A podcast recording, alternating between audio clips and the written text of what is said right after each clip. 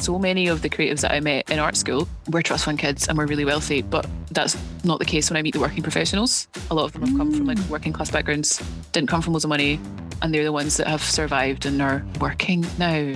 This is a show about creative people and their creative practices. It's your weekly reminder that you are not alone in figuring out how to do the creative work that matters to you. Welcome to The Used Key. I'm your host, Rae Kess.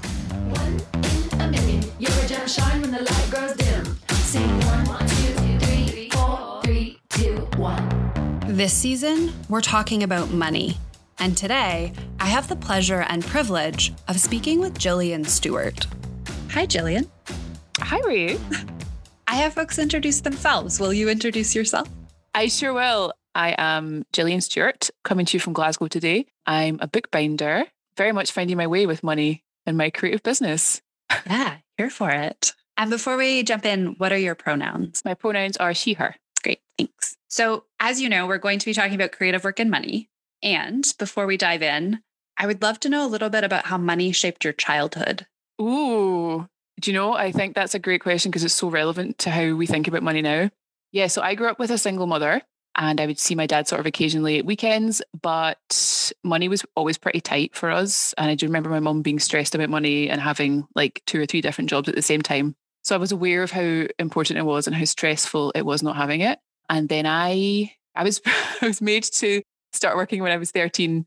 There was just like not an option that I wasn't going to get a part-time job. So I started working in a cafe for like fairly below minimum wage. but it was it was really good to get that experience. Obviously, at the time, I hated it, but yeah, I remember my first trial shift. I got a five pound note, which is maybe like I don't know, equivalent of like five dollars Canadian. Maybe I don't know. Like it's not a huge amount of money, but I was like, wow, I earned this and it's mine. So I think that yeah, very much aware of how important it was to get money and the fact that you just are not going to get it if you don't work hard. and I think that that has definitely played into how I've ended up working. Mm. So tell me a little bit more about that. How, what does your creative practice look like now? So I run my own studio as a bookbinder um, and I just work by myself. I've been doing that for about three and a half years now. And I never thought I would end up doing this. I never saw myself as someone who dared to have the audacity to run a business because I'd spent so many years in just like really, can I swear? Yeah. in really shitty jobs for like minimum wage. And I just thought that's always how it was going to be. And it's funny how that can influence how you feel about yourself and your potential when you're just used to working crap jobs. But I think that that background of having to work in, in rubbish jobs through like high school and then through university meant that when I was starting out my business, I was pretty cautious. I made sure that I had a part time job that paid rent if I didn't make enough from my business. And I, I took it really slowly, tapering off the part time work until my business had enough money to sustain me. So it meant I was pretty cautious. And I had, I always like to have a fuck it fund when I've been working in a crap job, just so like if it gets really bad or if I want to go traveling or if I've had enough, I can just go, fuck it. I don't want this job anymore. And I know I've got a little safety net that can support me. So that habit of having that little safety net is something that was like vital in starting the business because there were some really lean months. And if I didn't have that, the business wouldn't have got through. So I think the habit of just being willing to take on a part time job that is not cool or glamorous, but that pays rent was really useful and like the little safety net. Yeah. I've just been, I've just been cautious. I think like having had, because I, I left home when I was 16 and had to like support myself through high school. And I think having had that fear of not having money really means that I've just worked so hard that I've, I've never had to be that skint again. Mm. All like horrible experiences at the time, but that really help make sure that you don't end up in them again, I guess. Yeah. Totally. It's not a very eloquent way of saying that, but it's true though. It's a pretty like, yeah, like painful and and shitty sometimes, but also mm-hmm. like necessary. Yeah. And in a way also empowering because uh, yeah, although there's stress, also teaches you that if it all doesn't work out, you can always just get another job. You can always earn a little bit more money. You can find, I mean, maybe not right now in COVID times, but you can always get like a bar job somewhere. Yeah, totally. And also, yeah. I think that it's not just all the jobs that I've had, all like the waitressing jobs and the shitty bar work and the times working in Subway, like they weren't just ways to make rent. Like at the time, I worried that oh, I'm I'm not making it in this creative career. I'm working in this rubbish job. It's not going anywhere. But I learned so many skills from those jobs, like being a waitress will teach you so much about how to manage client expectations and how to look like everything's fine when really the kitchen's on fire and someone's throwing knives. So, and all of these things are, are like so useful when talking to clients and like multitasking and keeping an eye on what table's got what and what I need to do now. And, you know, all of just learned so many skills that have become absolutely vital in my business that I wouldn't have got if I didn't have to have these crap jobs. And they're also like I got my first clients through working in a coffee shop, which led to more clients. So it has, yeah, it definitely has been useful. Mm. I wish I could have gone back and told myself when I was like, I'm never going to make it, that like actually it's, it's all leading somewhere, you know? Yeah. And kudos to you for having such a thoughtful transition into your Thanks, creative practice. My God, it did not, it was not smooth at the time. It was so painful. well, it sounds like super smooth. I'm glossing over it. yeah, you don't have to relive that pain. That's fair. So, how does money influence your creative practice now? I've been thinking about this in the run up to us talking, and it's definitely changed. And this is kind of the first time that I've really had to like, I got to sit down and think about it. I think, like a lot of creatives, probably struggle to price themselves and have this inherited shame about asking for money for what they're doing as if it's something spiritual or magical that comes from the ether and isn't work. And in many ways, obviously, creativity can be all those things, but it's also a job. and like I went to a pretty fancy art school and I definitely have had to unlearn a lot of the stigma around asking for money for what I do. So I think I've got I've definitely got better at that. And that's come from I think I think when I was undercharging, I probably still undercharge a little now, but I think when a lot of creatives start out, they undercharge and then they do the work of the job and they feel resentful and bitter towards the client that they're not charging enough. And it's not the client's fault, you know, it's it's my fault for not pricing enough, not charging enough, but you can't help but just you really hate what you're doing because you know you're not getting paid enough for it. And that means that this job that you went into because you thought you were, you know, you wanted to do what you love and what you're good at, you end up really hating because you're not charging enough and it's just unsustainable. So I've definitely put my prices up recently. And, you know, I've had a few jobs where people have tried to knock me down in price. And I've I'm really proud of myself recently. It's, even this week it happened when I stood my ground in ways that I wouldn't have done in the past. So I think I'm definitely growing. It's I'm I'm not perfect yet, but it's definitely, you know, it's moving in a more positive and sustainable direction. What was the shift for you where you were like, nah, I'm to stand my ground?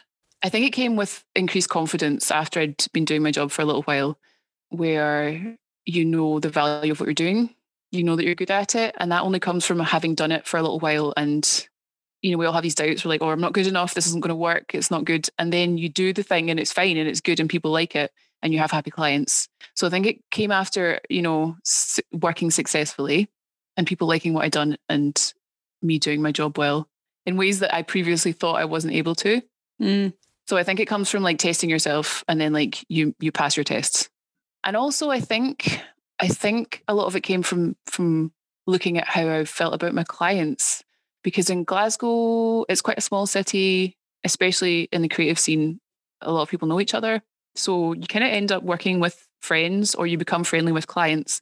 And I always felt at the start like I had to offer mates rates. I don't know if you call them that in Canada. Yeah, Mates rates, sometimes. Yeah, yeah, yeah. yeah, so like cheap rates for friends. And nobody ever asked me for those, but I just always felt like, okay, I'm friendly with this person. I need to do them a discount. And I would just get so resentful. I'd be like, I'm just not getting paid enough for this. and then you don't do the job well, you cut corners.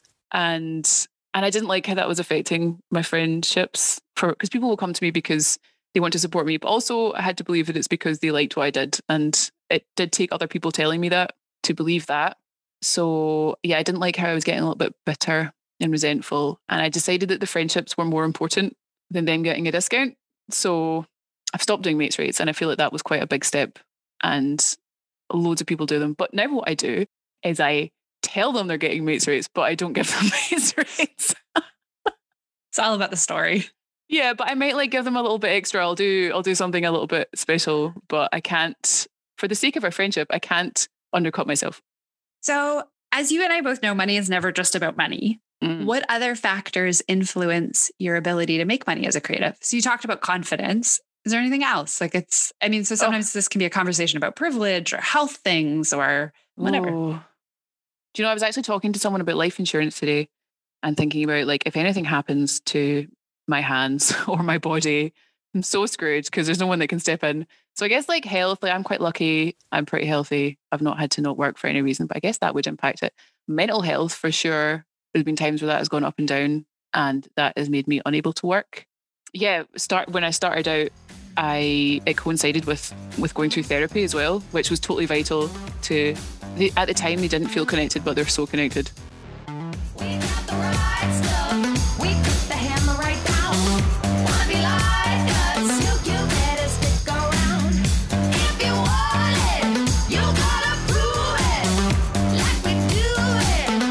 Like we do. Let's wind back the clock for a moment. Sure.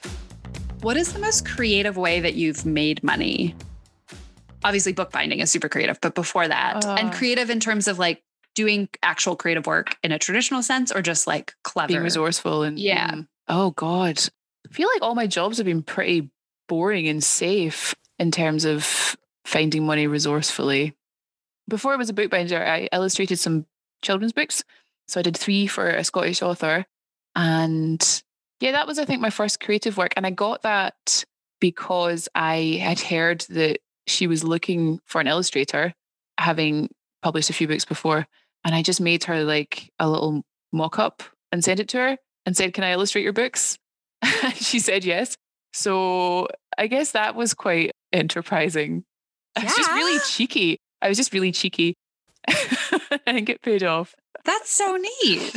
Yeah, Are the So, books uh, still like out in the world? They sure are. I can send you some. Yeah, or just send me the names. Let me see if I can hunt them down. Oh, they're so like honestly, they're so cutesy and they're about like unicorns in Scotland because that is our national animal. I love unicorns. so they're all about unicorns in different Scottish places. So I got to go and look at these islands and spend time there and draw from them. So actually, that was kind of dreamy. But the whole process is very stressful. It's a Yeah. very illustrating a book. My God, I had no idea how much work was involved in it. And like I went and studied illustration at an art school, but they didn't teach me how to do roughs or send things for approval or what format things needed to be in. So very much just absolutely made it up as I went. Fake it till you make it. I'm pretty sure I first heard that from you, Rae. So I faked it. Amazing. But you wore it, obviously. You pulled it off. oh God, just about. So yeah, probably that I would say. Everything else has been pretty boring. Yeah. Oh my gosh. I can't wait to see these books. So, speaking of experiences, Mhm. and you sort of touched on this at the beginning of our conversation, but what's the most creativity killing way that you've made money? In any job ever. Any job, even if it was a creative job, like even if it was like that former bookbinding studio where you were just like, I wanted to gouge my eyes out. Yeah. I wanted to gouge someone else's eyes out. yeah, that was quite stressful and creative creativity killing. Gosh, I really want to answer this question well. I think that the creativity killing stuff probably comes from having a creative business because you get the exhaustion that you don't get when you're doing something different. Yeah, that's real. Mm, so I think just like general exhaustion from doing the job I'm doing now. Mm. There have been times where I, do you know, maybe the pressure to create products in my current job Mm. is is really I find it really difficult and the pressure of having to make things that people want and then convince them to buy it I find that quite really difficult and that kills my creativity that just always brings on a massive block Yeah. it's like I, I do a lot of bespoke work. Most of my stuff is bespoke, or I do work for exhibitions and competitions. And that's cool because I either work with a client or I just do something that's completely my own and very indulgent. But like before Christmas, like last year, I swore that I wouldn't try to make products for the Christmas market again because I don't enjoy it. I never make that much money and it makes me feel cheap and nasty. It probably shouldn't. But then COVID happened and I was like, I need to make some shit that people are going to buy. Quick, let's make a million sketchbooks or notebooks or whatever. And that pressure, I think, to make things that I know people don't really need. Nobody needs another notebook. Nobody needs to spend loads of money on a, on a on a sketchbook. But I'm trying to like convince people in a pandemic to part with their money. Just feels a bit cheap. And I think maybe that's why that stopped my creativity and I had a massive block. Mm. Yeah, I think that's the one that's been most encompassing and I'm really in it. So it's hard to remember what happened before it. Yeah, yeah. So are you able to support yourself fully now through your creative practice? I am. Wonders do happen. My God, I would never have believed it. Praise be. Yeah. And how do you how do you hold the fact that you do you're a fully employed working creative? Oh, it just blows my tits apart. Like I never thought it would ever happen. never ever saw it for myself. And just like feel insanely lucky that I get to do it. I mean, I like I want to be clear, I do not earn a lot of money. I earn like way less than most people would expect to get paid a salary, especially for the amount of hours that I put in. But I'm just happy to be able to do something that I like and not have to do anything else. Totally. Such a luxury. So yeah, it does feel unstable. I do worry. I think I've worried from the start that like, oh yeah, I'll get a job, but then I'll get no more. Everyone will have had had enough books. No one in Scotland needs any more books. Okay, that's it. You're done. Which I mean, probably won't ever happen. I hope it never happens. Yeah, I guess it feels like it doesn't feel super secure. Often it feels like it's a fluke that I'm still doing it, but I'm just gonna just gonna keep riding that train. Totally. And like not that, you know, capitalism, whatever, but I think the fact that you were pre-approved for a mortgage as a self-employed person is like not, you know, like they don't do that for every self-employed person. I know it's really crazy. Like I, I honestly like when I phoned them this morning, I just thought they were going to tell me like you need to really, really shape it up, Jelly. You need to do a lot of things differently. Yeah. Also, like the house prices are fucking insane, and I'm only going to be able to get like something really small. Like I hate that they're just so artificially inflated and unattainable and ridiculous. But I also, yeah, she told me how much it would be for for a house of whatever was in my budget, which is not a lot. And what I'd be paying in a mortgage is so much less than I'm paying in rent. And it's this is this is just so I don't know what it's like over there, but there's so many they call it buy to let here Okay. homes where like people just have like a portfolio of properties that they just rent out. Just landlords buying up loads of houses and then people can obviously afford to pay the mortgage because they're paying someone else's mortgage, but they can't get their own mortgage. it's insane. Yeah. That's totally a thing here too. And it's a problem, like, especially in our big cities where it's like the occupancy rate is like 99% or something. Like, so like it's so hard to find new housing Ah, because there's a handful of people who own all these properties who are only ever going to lease them and they're not Yeah. going to like so people can't buy into the market. It's such a Mm. weird yeah, it's super it's weird. crazy. It's so like it's so frustrating. Mhm. So yeah, I can't afford to buy where I live now, Mm. but maybe somewhere on a train line so I can still get to work. Mm. I don't Yeah. know. I mean, the dream is not to live in a city Right. just live up a hill somewhere yes. with my five dogs I'm here and for a it. forest. Yeah. And a big studio barn. Oh my god, yes, yes, yes, yes. Mm, mm. With the rhythm, shake it up, stop when the clock hits 13. You've been working, but you're flirting You're shine when the light grows dim. Sing one, two, three, four, three, two, one. So, what do you wish you had known about money earlier on in your creative practice? I was really bad at keeping on top of my receipts and like doing admin stuff for a while. I would just throw receipts in a bag and that was a nightmare to untangle. So I wish I just kept proper accounts right from the start. I feel that's not a great answer though. No, that is a great answer, and I can totally empathize. Oh my gosh. I don't I mean I discovered QuickBooks and oh my gosh. Have you heard the good news? I'm also on that train. Oh, it's just man, life changing. Because right now everybody in the UK is doing their tax returns. So we have to do if you're self-employed once a year, Mm. you have to put your earnings in and then you pay the tax. And it's always at the end of January, which I feel is a really mean month because everyone's depressed and skint. So but QuickBooks, you just like it takes five minutes. I did it six months early because it was so easy. And you just keep doing it. Once you like get it set up, you're just like, you just categorize your transactions as you go. And then it's just like tax season. And you're like, oh, here's all the information. and then you just you can take a picture of a receipt and then throw that receipt in the bin, never to be looked at again. It's oh my gosh, yeah. I wish I'd started QuickBooks earlier. That's what I wish. I'm not sponsored by them. I don't have shares, but uh, and I love them. Yeah. No, I'm with you on that one. I think yeah, I think I got in. I think I wish I'd got in the habit of proper accounting. Mm-hmm. Yep, because it also gives you a, when you- when you know what's coming in and out in uh, in a way that's like weekly or monthly rather than just once every six months. It gives you a much clearer picture of where you are and how bad things are or how good things are. which is super Mhm. useful. Mhm. I think it can be so tempting to go like, ah, I'm scared of what the bank account's doing. I'm just not going to look at it. But actually, it's so much better if you just look, rip off the plaster, the band aid. Sorry, rip off the band aid, Plaster's cool too. throw it in the trash can that's on the sidewalk, and, uh, and then, yeah, accounting. Yeah, totally. I um I feel like for a lot of creatives, and I would put myself in this camp, like looking at money was scary because it was sort of this, you know, the world sort of tells you like, oh, you can't be happy and do art. Like that's no no. Mhm. So then to look at your bank account and see money, it becomes like almost proof that like, oh look, it's not working. Like they're right. Like you can't actually Yeah. do this. So you're like, well, you know, if I just don't look at those things, I still have to deal with all the self doubt that comes up, but Yeah, I don't have to deal with my bank account's doubts. I don't need to see it in numbers. exactly. So But then it works, yeah. and then you just chip away, and then a, l- the- you know, little by little, the numbers get bigger. Totally. So, what advice do you have for other creatives when it comes to doing the work that matters to them and money? Get a crappy part-time job. For some people, that means massively swallowing their pride. I think, especially in the UK art scene, where lots of people who graduate have never had jobs before. I think that just get over yourself, get a crap job while you figure it out. get good at writing grant proposals. I don't know, like here, a big part of a creative's life is just applying for things. So much applying. Is it the same for you guys? It can be, yeah, depending on what you're in, but yeah. Yeah, yeah. And it's not always like applying for funding, it can be applying for opportunities. And it is a vital skill. So get get take some advice from someone on on how to apply for grants. That's what I did and it worked really well.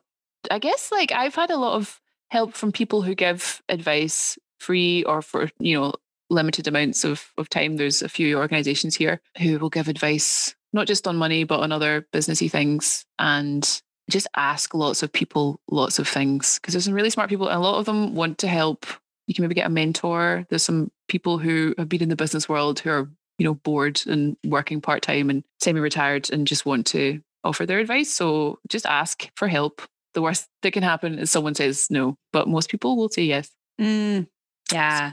yeah I love that. Thank you. That's some solid advice. oh my gosh yeah i've, I've made a real pain in the ass of myself by asking lots of people for help It's great though, because we've all done it. So we all get it, right? for Mm. sure At some point, And- people will ask you for help and you'll be like, yeah, sure. Yeah. Yeah, for sure. And you know what? People really like being asked. I mean, I'm terribly flattered to have been asked to appear on this podcast because people like talking about their experience because it's useful to them and it's helpful. And like, if someone's good at accounting or whatever, they like the chance to sort of show off their expertise, to flaunt it. Totally. Mm. Yeah. And we, I, my mind, it's like maybe not as bad in Europe, but maybe it is, or in the UK. I feel like in North America, like there's such a celebrity culture that like it's this weird, th- which is why I'm doing this podcast. Cause I'm like, there's people who are working creatives who have lots of brilliant things to say that's really relevant to other working creatives. Because here Mm. it's like there's, yeah, there's like celebrities in every industry. But like you're never going to talk to them. And yet those are the people Mm. where they're like, oh, I look up to these people and I idolize these people. And it's just like, Oh. you know, cool. But like you also need to like build connections at the level that you're at. yeah, I think in that point, another really useful thing that I found is just like we, I guess, like networking at your level. But I mean, and I hate the word networking, and that mm, you know makes me go like, Ugh. but just like be nice and meet other people in your area that are cool, that do work that you like. Yeah. Just like be friendly and and don't be an asshole. And honestly, that has been like really again another skill learned in waitressing, but has been like it's got me so much work. So just Right? like yeah, so yeah, be nice. And I guess like I feel like I thought of something there. We don't have the we don't have the same celebrity thing. That's interesting. Yeah. I remembered. Yeah. Go. So like the art school I went to did not teach us any business skills at all. We had like a one day symposium and it was on the same day as like our dissertation hand in. So nobody went to it. But yeah, learn as many business skills as you can. Just there might be free courses in your neighborhood and you might be listening to an old boring tax man talk about boring things, but it's so important, super important. Totally. Yep. Yeah. Writing business plans and all that boring yeah, stuff. Yeah. Yeah. The person who spoke at our convocation, he was a, or he is an author, but he said essentially like, you know, you're about to, you're- you're living in a bubble. It's going to burst. You're about to enter hell.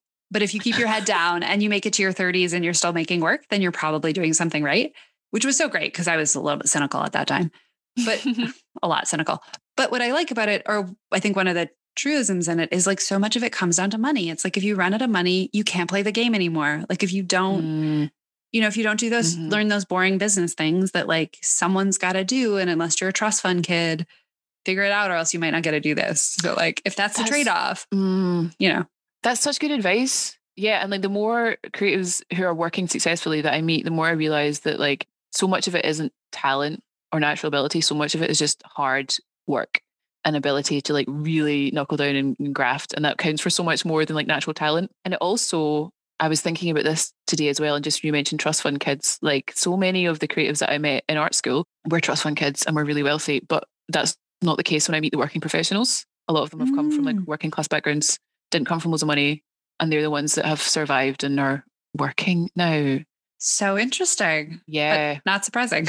Yeah, I know, I know. But when you're when you're in it and you're surrounded by all these rich kids who like don't have to, they can just party all night. And they don't have to go to their crappy job, and they were raised to speak with confidence, and so the crits go better for them and all this shit. You think that like, oh, I'm never going to make it, but just like work hard, Yeah, work hard, poor kids.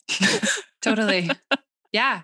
Yeah. That was totally, I remember that uh, even happening in art school where, you know, the kids who came in with natural talent, who often were those, you know, upper crust kids, the sort of, I want to say like year three, it was kind of like the kids who had just been working hard for two or three years, which like I was in that camp, you caught Mhm. up to them and then you started to surpass them because they were just like, Mm. but I was the best whatever in my school. And it's like, yeah. And now you have to work because you're in a university that's everyone was the best in their school. yeah, you're just Like- you're not the best anymore.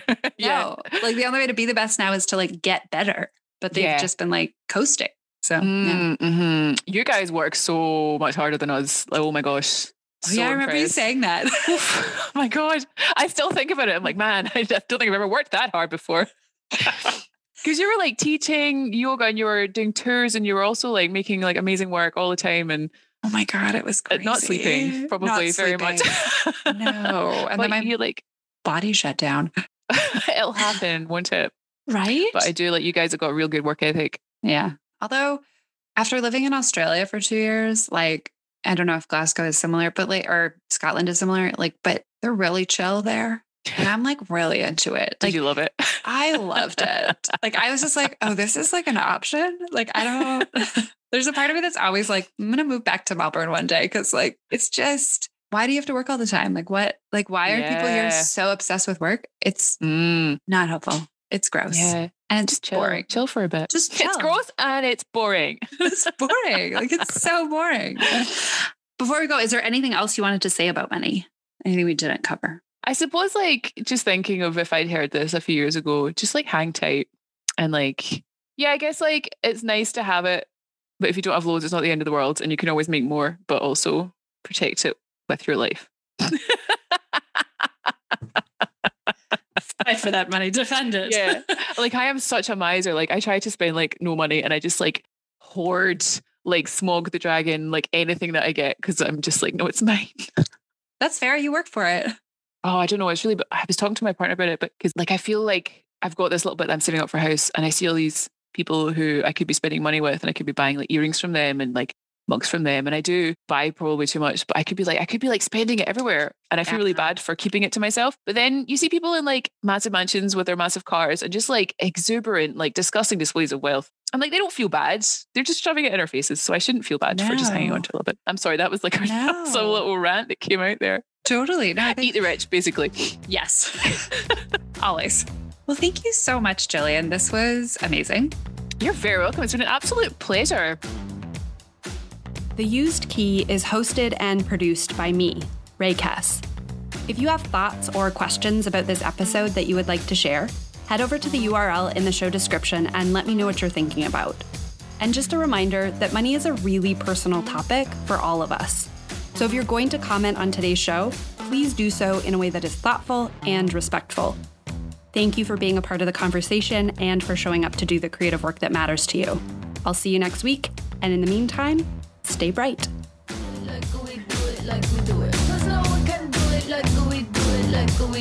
like